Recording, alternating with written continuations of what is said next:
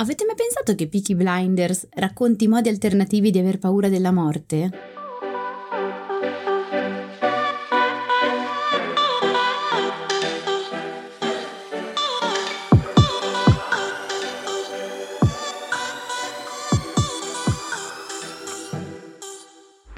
Benvenuti in questo nuovo episodio di TV Therapy, il podcast dove usiamo le serie TV per capire meglio noi stessi, le nostre emozioni, le relazioni, gli impantanamenti vari. Io sono Alessia, psicologa e psicoterapeuta e su Instagram mi trovate come Io non mi stresso. E io sono Giorgia, scrivo di serie TV e su Instagram mi trovate come Tellist, che è un blog che racconta le serie TV come meritano. Allora, questo è il primo di due lunghi episodi perché la serie di cui parliamo sembra offrire infiniti spunti e pur avendone scelti solo un paio in realtà da approfondire, ognuno è molto denso di cose da dire. Parleremo in particolare della paura o non paura della morte e poi parleremo di sogni. I due argomenti effettivamente si eh, intersecano l'uno con l'altro. Questo episodio in particolare lo dedichiamo alla paura della morte, mentre nel prossimo ci occuperemo di sogni e partiamo proprio con il normalizzare, ossia la paura della morte è normalissima. Ognuno di noi ha paura della morte pur a vari livelli e i nostri comportamenti sono generalmente finalizzati a preservare la sopravvivenza, quindi mh, mm,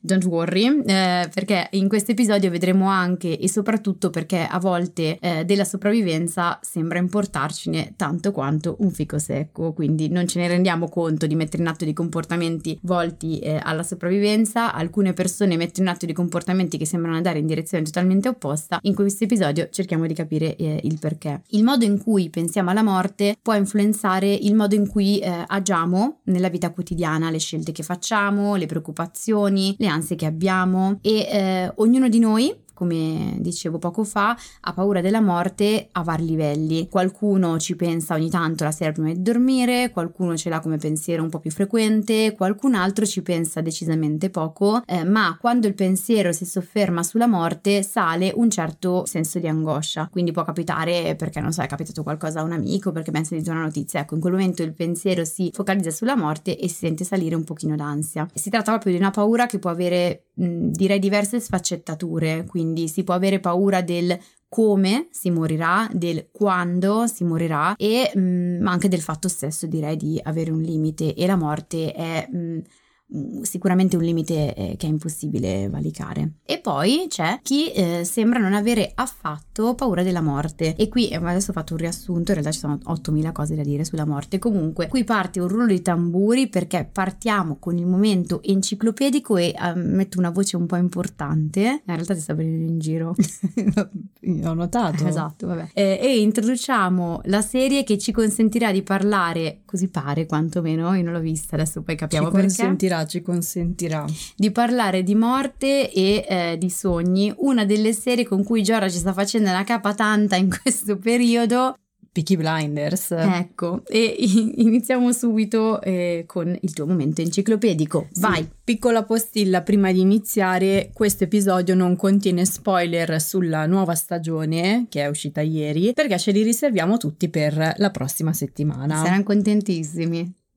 E vabbè, si spera che entro la prossima settimana magari qualcuno abbia fatto in tempo a vedere la, l'ultima stagione. Altrimenti andate ad ascoltare il nostro episodio sugli spoiler e capirete perché ogni tanto possono essere anche utili. È vero. Quindi, che cos'è Peaky Blinders? Raccontalo anche a me che, come abbiamo detto, ovviamente in questo genere io non lo guardo. Allora, te lo racconto con molto gaudio. Peaky Blinders è una serie crime britannica che esiste da poco meno di un decennio. La prima volta che andò in onda su BBC era il 2013 e che però io ho visto solo di recente perché ho fatto un po' come si fa con le bottiglie dannata, quelle che sai essere speciali e quindi lasci lì da parte a invecchiare finché non arriva il momento giusto per gustarsele come si deve. Il momento giusto è arrivato qualche settimana fa quando ho deciso di cominciarla in vista della sesta e ultima stagione che come dicevamo è uscita ieri su Netflix anche se in realtà il vero finale della serie sarà un film e sono già in programma diversi spin-off.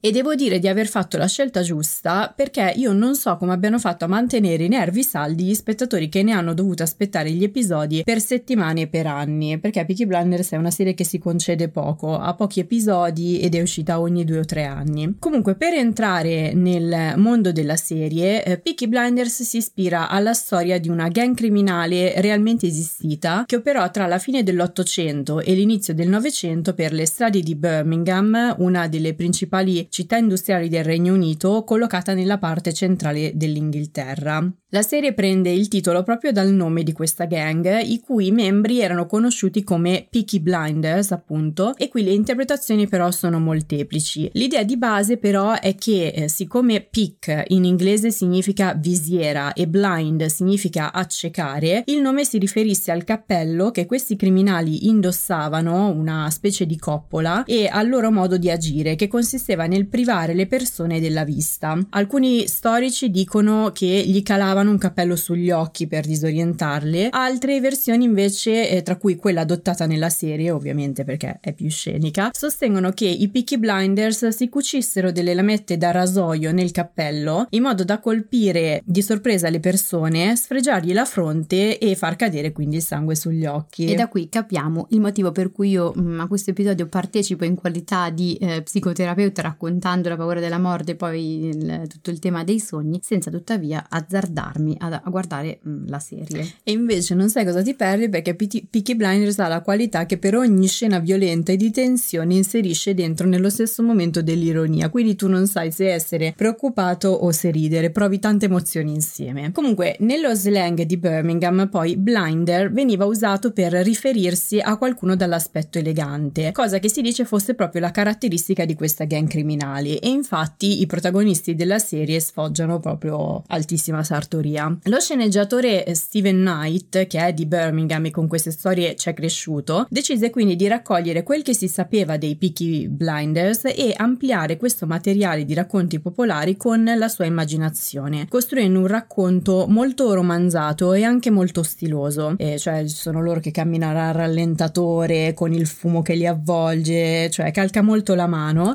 Scenico. Esatto. E eh, la serie però si sposta un po' più avanti nel tempo perché si colloca nel periodo compreso tra le due guerre mondiali, quindi dall'inizio degli anni 20 alla fine degli anni 30, e si focalizza su una famiglia immaginaria che gestisce l'organizzazione dei Peaky Blinders. Si tratta degli Shelby, il cognome è inglesizzato, perché si tratta di un clan di origine irlandese e rom che si è stabilito in maniera fissa nei bassi fondi di Birmingham e attraverso una serie di traffici illeciti, principalmente scommesse clandestine, traffico di droga e smercio di alcolici nel, nell'America proibizionista, vuole conquistarsi una posizione di potere e rispettabilità, convertendosi pian piano alle attività legali. Spoiler, per quanto vestano eleganti, riescano ad acquistare case signorili e a inserirsi nell'alta società, si vedranno sempre ricordare in maniera poco carina di essere zingari.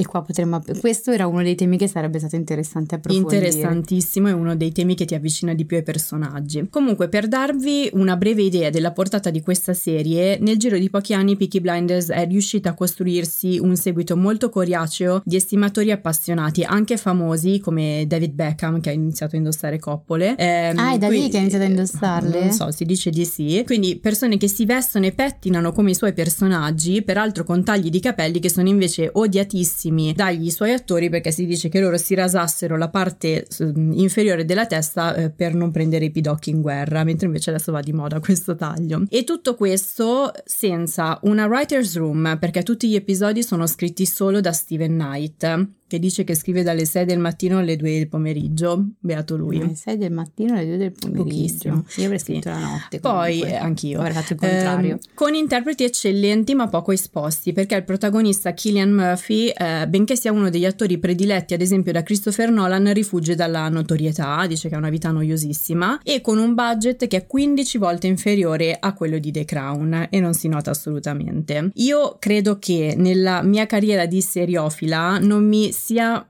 che è lunga lunga, sì, non mi sia mai capitato, se non con Fleabag, di mandare più e più volte indietro le scene per rivedere i dialoghi, che sono, come dicevamo, densi di tensione e allo stesso tempo comici, le movenze e le microespressioni degli interpreti, che sono bravissimi, i movimenti di camera, le immagini illuminate, scenografate, coreografate con una cura che è quasi sartoriale. E se calcoliamo che Peaky Blinders è una serie che sviluppa meno della metà del suo potenziale, perché le stagioni sono brevi e quindi hanno molti salti temporali, possiamo farci un'idea del capolavoro che è. Io mh, mm, lo so perché Giorgio lo sta ripetendo da quando è iniziato a guardarla, va in giro dicendo capolavoro, capolavoro. Esatto, vabbè, così sembro matta, però eh, niente. I matti non esistono. È vero, In fondo i folli sono solo una minoranza formata da una sola persona. È tratto da 1984 di Orwell. Va bene. grazie per questo Sorry, momento. Non c'entra niente. Eh, comunque, ergo, mai calcolare il valore di una serie dalla lista dei premi che ha vinto. Ok. Ok? Va bene.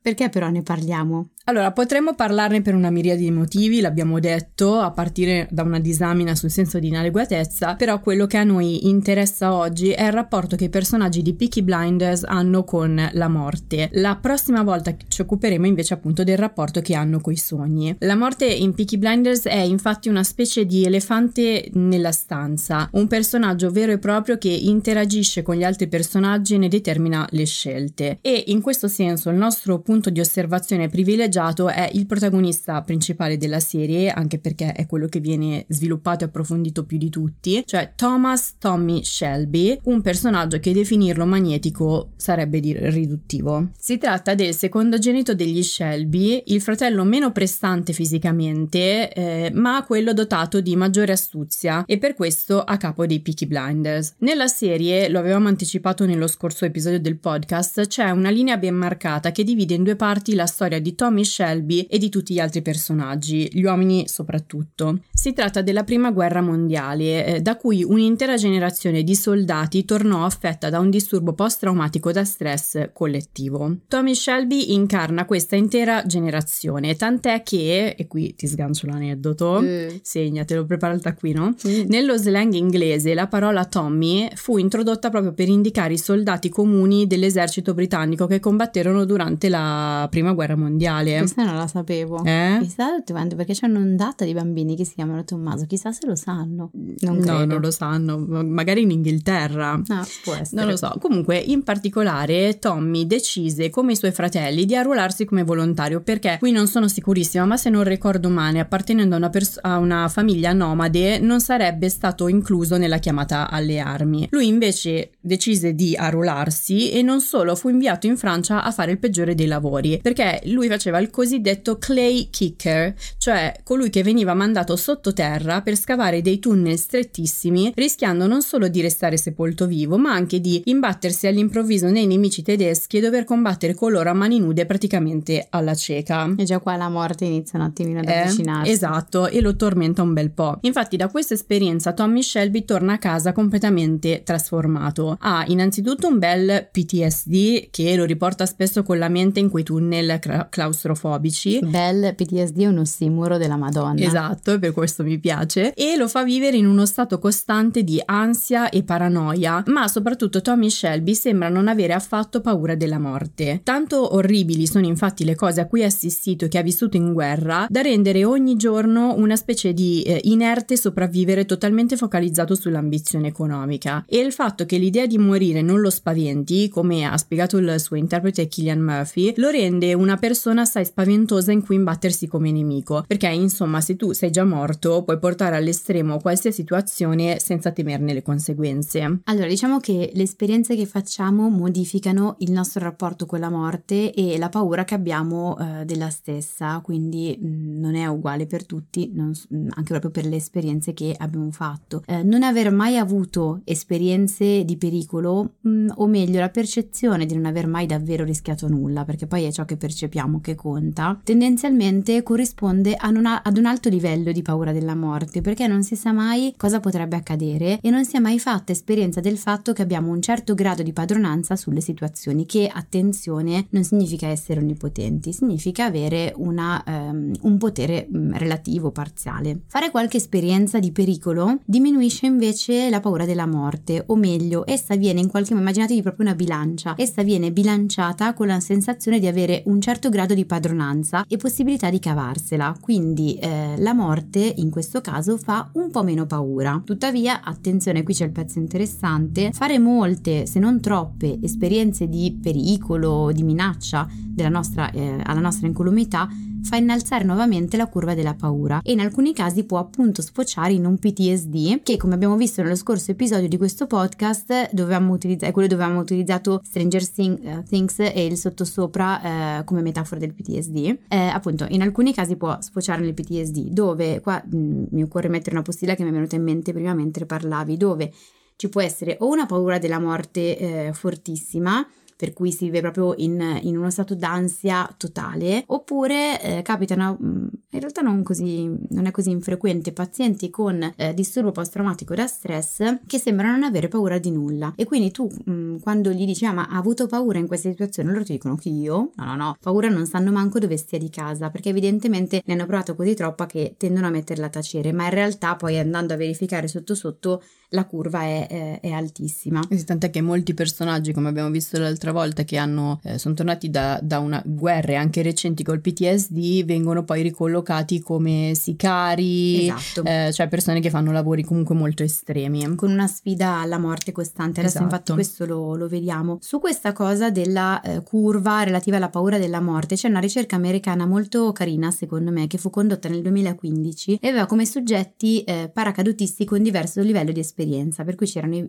principianti, gli intermedi e gli esperti, ai quali fu chiesto di condividere i propri sentimenti eh, sulla morte. Secondo i risultati, i paracadutisti principianti, quindi con la media di un salto, avevano moltissima paura della morte, mentre i paracadutisti intermedi, con una media di 90 salti, erano decisamente meno spaventati. Ma, e torniamo quindi sul punto interessante, i paracadutisti esperti, che quindi avevano saltato più di 700 volte, avevano più paura della morte dei paracadutisti paracadutisti intermedi. Questo perché accade? Mm, questo risultato dimostra che eh, rischiare di più la morte non diminuisce la nostra paura. Potrebbe esserci una curva di apprendimento in cui acquisire un po' di esperienza ci fa sentire appunto meno ansiosi perché, come dicevamo, ci fa acquisire un maggior senso di controllo e di padronanza. Non ci sentiamo eh, completamente eh, nudi, inermi dinanzi alla, al pericolo. Ma acquisire molta esperienza ci rende in realtà più consapevoli che dopo tutto non possiamo possiamo davvero imbrogliare la morte. Eppure nella serie non va esattamente così, almeno in apparenza. Al di là del passato in guerra, eh, più la serie procede, più Tommy Shelby accumula esperienze di pericolo e rischio di morte. Ma anziché percepirne la paura, si ha abbastanza la sensazione che lui mette in conto la pericolosità, la letalità di queste situazioni e non se ne curi affatto. Ad esempio, lui conduce affari e pesta i piedi ai boss più potenti senza temerne la violenza delle ritorsioni. Le ritorsioni sono abbastanza violente niente.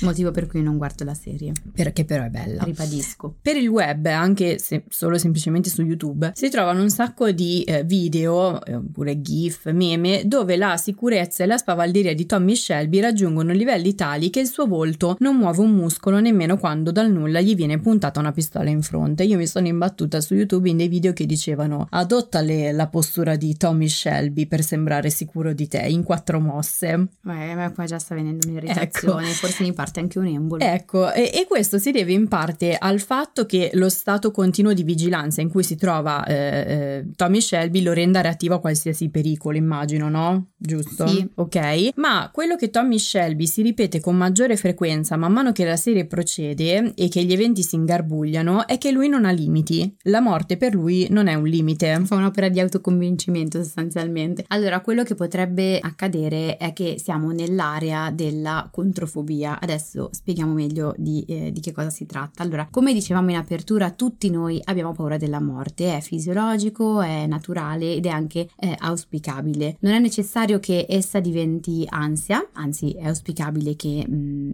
non vada a invadere tutti i nostri pensieri, però tutti quanti abbiamo una certa quota di paura della morte. Chi ha un rapporto, diciamo, equilibrato con la paura della morte ci racconta che sì, ne ha paura, che riesce a riconoscerla, racconta anche di periodi in cui è più o meno toccato dalla questione, ad, ad esempio come dicevamo dopo aver udito la notizia di eh, una persona vicina che è gravemente malata, ad esempio, però poi insomma tutto sommato se la, se la concede con diversi sbalzi a seconda dei, eh, dei, periodi. Il punto è che la sa riconoscere e eh, se la legittima. Chi dice di non avere nessuna paura della morte, in genere ha messo in circolo un meccanismo di difesa che si chiama mh, mm, non è esattamente un meccanismo di difesa, è un evitamento il meccanismo di difesa, però il meccanismo, poi la, te, la dinamica è quella della controfobia, dove vengono messe in campo delle difese quali il diniego, la negazione, la formazione reattiva, ossia il trasformare un'emozione nel, eh, nel suo contrario, oppure la proiezione, quindi non sono io che ho paura, sei tu, non è eh, la mia paura, è che ho paura per l'altro, per esempio. Per cui le paure vengono relegate ad un livello inconscio, lasciando spazio a livello cosciente all'ostentazione del loro opposto, che è quello che dicevi tu, cioè non, non ho limiti, non mi fa paura eh, la morte. Quindi metto la paura della morte sotto il tappeto e racconto, ma soprattutto mi racconto, di non avere alcuna paura della morte. Come si presentano queste persone? Eh, queste persone si presentano molto spesso come persone che amano il rischio, che ricercano il pericolo, che si ami- animano proprio di fronte al pericolo stesso e vengono descritte dagli altri come persone che non perdono mai il controllo, che mantengono il sangue freddo anche in situazioni molto estreme e spesso c'è in questi soggetti una, diciamo, smania per la ricerca di situazioni pericolose, quasi a sfidare la morte e forse proprio nel tentativo di desensibilizzarsi, di non essere più sensibili a quella paura. Il pericolo e la paura vengono puntualmente negati ed emerge una sorta di pensiero magico, direi, che li convince che non si faranno mai del male, quindi sono onnipotente e non ho limiti. Non so se fosse quello che intendevi ed è quello che riguarda il nostro Tommy. Sì, potrebbe essere. Allora, adesso vediamo se ho capito bene, perché la prima volta che mi hai spiegato questo concetto io mi sentivo di averlo capito e ero felicissima di poter fare questo collegamento con Tommy Shelby. Allora, vediamo quindi se ho capito. Tommy Shelby ha visto la morte in faccia in maniera così prepotente e spaventosa da avere effettivamente una gran paura di morire, ma per proteggersi da questa eh, paura innesca una specie di meccanismo di difesa inconscio che lo porta a comportarsi in maniera esattamente opposta. Sì, cioè innesca una serie di meccanismi di difesa che nell'insieme portano a quella che si chiama controfobia.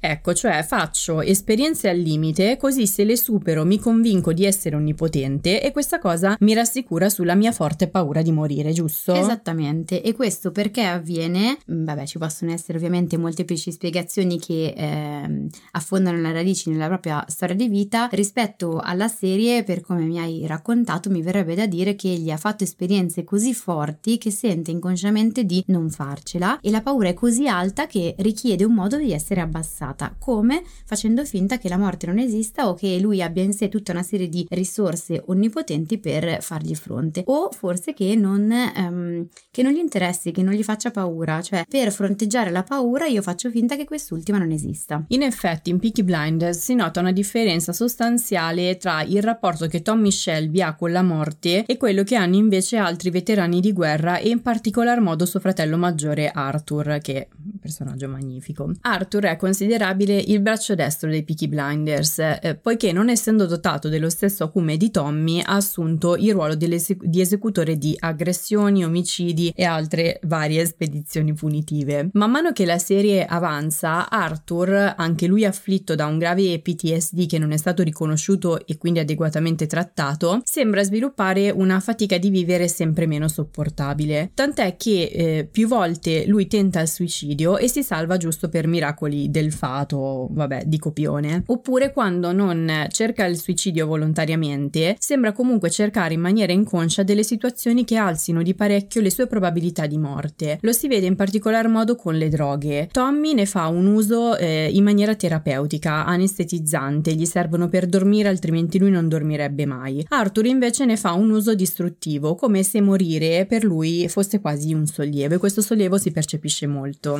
Vedi che poi noi incanaliamo i comportamenti a seconda di quelle che sono un po' le nostre difese, quindi Tommy fa un uso delle droghe per mettere a tacere la paura e dove non arrivano quindi i miei meccanismi di difesa ci arrivo con eh, le sostanze. Peccato che facciamo uno spoiler sulla prossima puntata, poi i sogni ci rivelano in realtà qualcos'altro. Eh, mentre Arthur che cosa fa? Esattamente l'opposto, cioè eh, alcune persone hanno quasi una mh, speranza di morire, passatemi un po' la dicitura, perché il dolore che hanno provato è così forte e torna così costantemente a ondate che li stritola e rende molto difficile vivere e per alcune persone l'idea di morte è quasi un sollievo, è una scappatoia da quello che è eh, il dolore. Ecco, il confronto tra Tommy e Arthur ci torna torna utile anche per un altro elemento molto importante, cioè la religione. Entrambi hanno avuto un'educazione cattolica ed entrambi sono tornati dalla guerra, come eh, dice Killian Murphy, senza Dio e senza fede. Tuttavia nel corso della serie Arthur riprende in mano la sua fede cattolica con l'aiuto di una donna e si rimette un attimino in sesto, mentre Tommy resta ateo. C'è una scena memorabile in cui lui dice che le religioni sono una risposta stupida a una domanda stupida. Ecco, la sua apparente non paura della morte sembra un po' in contrasto contrasto con quel che si dice però di solito, e cioè che per chi è ateo l'idea di morire può spaventare di più, perché non ci si può aggrappare alla rassicurazione che comunque la vita possa proseguire in altre forme. Allora, qui si può fare un discorso simile a quello fatto eh, con l'esempio dei paracadutisti. Alcuni studi citati da Psychology Today scardinano un po' la convinzione secondo cui le persone credenti riescano ad accettare meglio il senso della morte. Onestamente anch'io sono rimasta abbastanza spiazzata perché avevo una convinzione un po' contraria. Però vabbè, io vi racconto i risultati delle, delle, ricerche. I risultati ci mostrano come, soprattutto in Occidente, ad avvertire e soffrire maggiormente la paura della morte non sono né le persone fortemente credenti né quelle non credenti, bensì le persone che eh, stanno un po' nel mezzo, che sono moderatamente eh, religiose. E la spiegazione possibile è che una fede un po' eh, traballante o comunque meno convinta diventi un po' il terreno più fertile per molti dubbi esistenziali, tra cui anche la paura di morire, mentre invece chi ha una fede molto forte probabilmente riesce a trovare un cerotto e una mh, mm, coperta a quella paura della morte. Però è,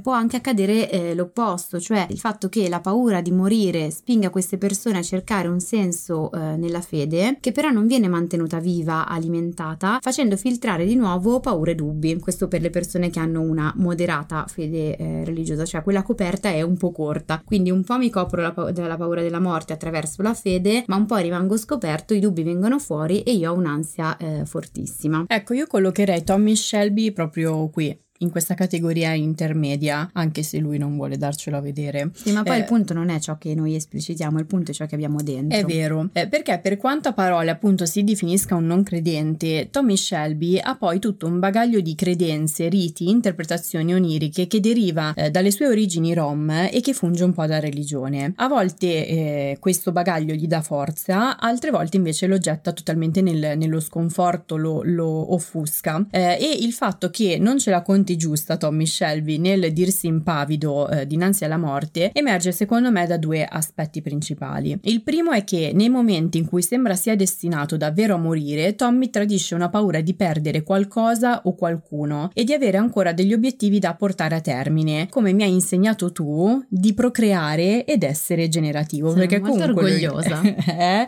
perché comunque lui ha una quarantina di anni. Altro momento topico esatto. della vita. Ha una quarantina di anni eh, verso le ultime stagioni della serie. C'è un capolavoro di scena, eh, credo che sia la scena assolutamente migliore della serie, alla fine della seconda stagione che lo mostra benissimo perché lui si trova nel mezzo di un incrocio di pistole puntate addosso, guarda al cielo e con occhi lucidi dice proprio c'ero quasi arrivato ad avere più o meno la vita che volevo. Ma anche nelle ultime due stagioni, eh, dove si avvia verso appunto la mezza età e quindi ha un, già un bel bagaglio di vita e sembra aver raggiunto tutto in termini di soldi e poteri, Tommy Shelby mostra comunque un senso di soddisfazione che lo tiene in vita. E questa è un'interpretazione data dal suo stesso interprete Killian Murphy e oggettivamente chi, chi lo capisce meglio di lui, sì. di chi lo interpreta e di chi l'ha scritto. Beh, ma il senso di insoddisfazione se viene trasformato in eh, curiosità, in bisogno, quindi mi manca qualcosa e voglio andarmelo a prendere, effettivamente tiene in vita,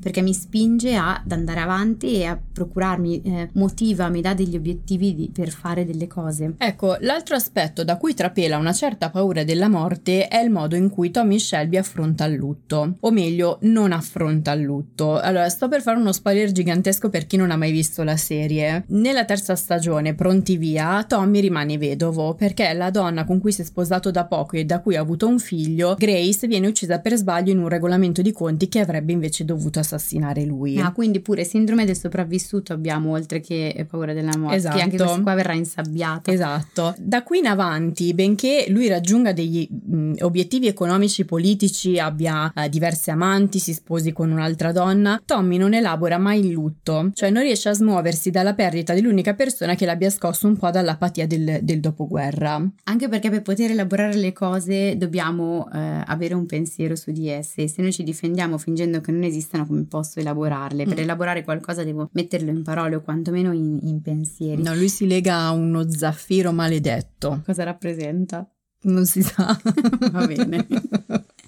allora, avere paura della morte, che è anche il suo caso, anche se lui ha eh, esplicitamente, consciamente eh, non ce lo vuole non dire, lo, non lo vuol dire manco a se stesso e manco ai sassi, può rendere molto più difficile elaborare il dolore di un lutto. Ci sono studi recenti che mostrano proprio come i sintomi del eh, dolore dovuto alla perdita di una persona molto cara siano pro- più prolungati nelle persone che non riescono a dare un senso alla morte. Per fare un esempio veloce, il rapporto che alcuni medici e infermieri hanno con la morte può agevolarli o al contrario può creare qualche difficoltà nel momento in cui devono rapportarsi con pazienti in fase terminale. Poi c'è anche un pezzo che è importante, che è quello per cui nel momento in cui noi abbiamo paura della morte, anche della nostra, anche se non ce la legittimiamo, anche se non riusciamo nemmeno a pensarla, il punto è che ho, quando perdo una persona, poi ho una quota di dolore che è legata all'altra persona, una quota di dolore che è data dalle mie paure e dal fatto che quella morte si sia presentata davanti ai miei occhi e quindi mi dica che a un certo punto toccherà anche a me ora ansia e panico tra gli ascoltatori di questo podcast dopo questa frase. Però è questo che un pochino accade no? quando soprattutto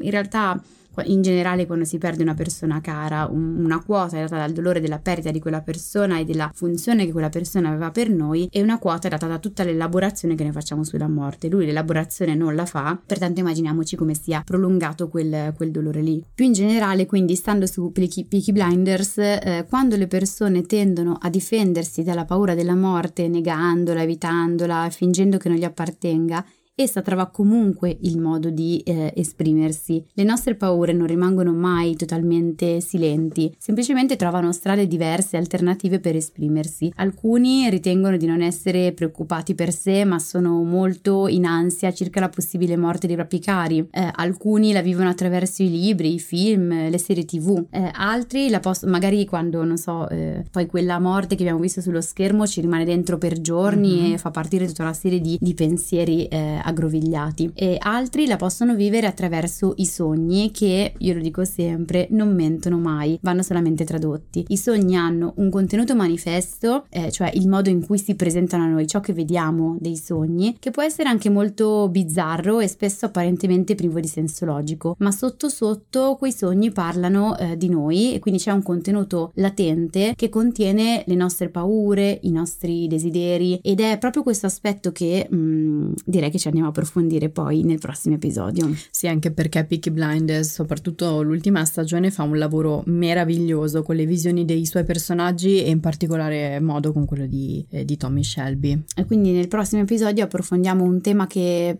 mm, io credo possa piacere molto perché molto spesso vengono fatte proprio domande relative ai sogni e quindi vedremo un po' come funzionano, un po' come rivelano mm, cose anche di noi e cerchiamo di dare anche qualche spunto per provare a dargli un po' un'idea interpretazione per quanto poi ci voglia un lavoro ne dietro, eh, però qualche spunto magari possiamo provare a darlo. Quindi siamo giunti alla fine di questo episodio, eh, prima di lasciarvi ovviamente vi consigliamo tre serie tv simili. Sì, la prima è Six Feet Under, è una delle serie storiche di HBO dove è andata in onda tra il 2001 e il 2005, quindi vecchiotta. Si tratta di un dramedy dall'umorismo molto nero che ha come protagonista una famiglia di Los Angeles che gestisce un'impresa di pompe funebri. Tra loro, tra l'altro, c'è anche l'attore che fa Dexter, poi ah, pensavo un, un attore un destino. Pensavo un attore del Trono di Spade, perché non l'avevi ancora citato oggi. No, è vero.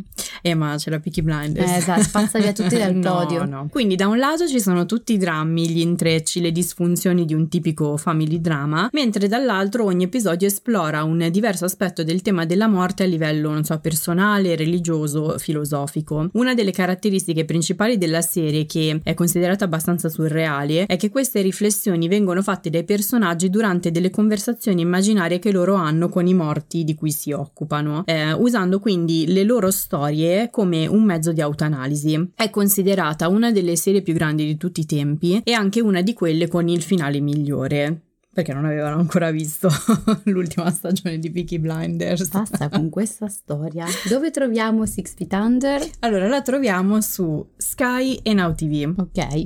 La seconda serie è The Leftovers. Anche questa è una serie di HBO considerata tra le migliori di tutti i tempi. Eh, gli eventi sono ambientati tre anni dopo un fatto inspiegabile che ha causato la scomparsa del 2% della popolazione mondiale e seguono l'impatto dell'accaduto sulle vite, le relazioni, la fede di alcuni personaggi che vivono in una cittadina fittizia dello stato di eh, New York. Anche qui quindi si parla di morte, di lutto e siccome c'è l'aggravante di non sapere se quelle persone siano morte effettivamente o siano, non so, in un'altra dimensione, crea sgomento eh, nelle persone che invece sono, sono, rimaste e si viene a creare uno scenario che non è post-apocalittico, ma quasi, ecco. Il creatore è Damon Lindelof, che è lo stesso eh, di eh, Lost e della miniserie Wa- Watchmen. Guarda, lo immaginavo perché stavo dicendo questo tema qua mi sembra lo stesso di Lost. esatto, quindi potete farvi anche un'idea di quanto la serie sia densa, complicata e surreale. E lunga.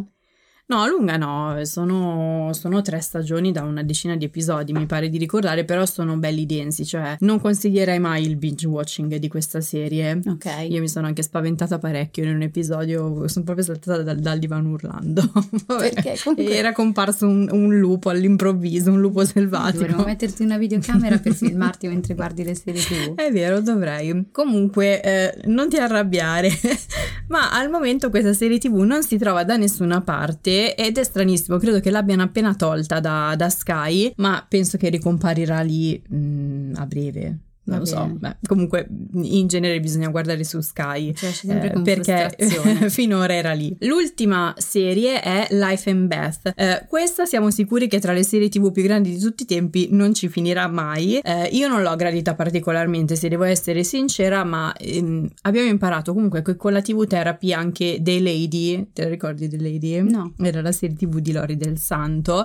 Eh, ecco, anche The Lady con la TV Therapy può anche può diventare una serie pregnante e, e, e, ci si può tirare fuori qualcosa. Direi soprattutto nel caso in cui si parli di temi come quello della morte, dove poter avere una serie che in realtà non è particolarmente, come dicevi prima, Impegna- densa, complicata e surreale, impegnativa, forse può aiutarci in realtà a volte anche meglio. Ecco, quindi io provo a consigliarla lo stesso. È una serie dramedy appena uscita che rappresenta la nuova fase introspettiva e più emozionale della comica Amy Schumer. Sai chi è Amy Schumer? Certo che so chi è Amy Schumer. Ok, da arrabbiare, ricordo un bellissimo film che abbiamo visto visto insieme, quello dove esprimeva un desiderio e praticamente pensava di essere, di avere un fisico da modella, lei ah, andava in giro pensando... Bellissimo. eh sì. Ecco, Schumer interpreta una rappresentante di vini newyorkese che sulla soglia dei 40 anni decide di mettere in discussione l'intera stabilità lavorativa e sentimentale che si è costruita fin lì, eh, dopo essersi confrontata con il limite della morte. Non diamo altri dettagli su questo limite della morte. E quindi questo percorso implica un ritorno alla sua città natale, un viaggio nei ricordi adolescenziali e anche un po' un bel po' di figuracce che però a me non hanno fatto ridere tantissimo, però non so, magari va da persona a persona. Chissà, io redo difficilmente con le serie tv, tranne, tranne con. Only Murders in the Building che ho visto questo weekend e vi giuro che ho riso proprio ad alta voce, che è una cosa che non mi capita mai, di solito sorrido un po', ma io proprio Mi sono scompisciata, bellissimo. L'avevi consigliata tu, tra l'altro. Eh sì, infatti sono orgogliosissima. Infatti, bella, la riconsiglio anche se non c'entra niente comunque. Beh, insomma. Beh, no, sì. No, c'entra. C'entra, c'entra. L'aggiungo allora. E al momento si trova su Disney Plus Life and Beth come Only Murders in the Building. Giusto, perfetto, quindi abbiamo fatto un unplane, stessa piattaforma per andare a vederle. Se vi stufate dell'una c'è l'altra che merita, secondo me. Invece, se volete vedere Peaky Blinders, la trovate su Netflix e su Prime Video. Madonna. Allora, per avvisare nel caso in cui qualcuno volesse vederla, volesse iniziarla. Perfetto, allora dunque siamo giunti alla fine di questo episodio, poi la prossima settimana riprendiamo sempre con Peaky Blinders, ma in quel caso andiamo poi viriamo dal tema della morte al tema dei sogni che si intersecano, perfetto. Noi ci vediamo al prossimo episodio, quindi se avete dubbi, domande, curiosità su come vi fanno sentire le serie tv che state guardando, ci trovate ogni mercoledì eh, su Instagram, sui canali Tellis con la Y. E io non mi stresso e vi ricordiamo che la TV Therapy esiste anche come terapia di gruppo e se volete rimanere aggiornati su nuovi gruppi in partenza o inserirvi in lista d'attesa, seguite il podcast o iscrivetevi ai nostri canali. Al prossimo episodio. Al prossimo episodio. Brava. Grazie. Lo rifaccio. Tre volte. Hai sentito che voce calda? Io non ce la faccio più che nel respiro perché ho l'ansia di respirare nel microfono. Però stai andando benissimo Eh, perché sì. devo tagliare di meno, quindi Sì, continua sono così. come i puffi, però. continua così. Mi devo tirare su, stavo cadendo. Potevi dirlo. Vabbè, Ma dove stai cadendo? e stavo facendo così, c'avevo- ero appoggiata sull'osso sacro. Eh, Hai un osso sacro resistente. allora. Dei prichi. Pricky, pricky, pricky. È una boy band. Pricky Blinder. Col cappellino. Vabbè. Fanno Michael Jackson con la coppola. Tra il 2001 e il 2015. eh, ho sbagliato. il 2015. Un po' lunga. Mi sa che ho urlato un, un po'. Perché eri contenta? Ero un po' troppo allegrotta. perché stiamo parlando di morte. Ah, forse per quello, bilanciato. Ah, era un meccanismo di difesa. Forse sì.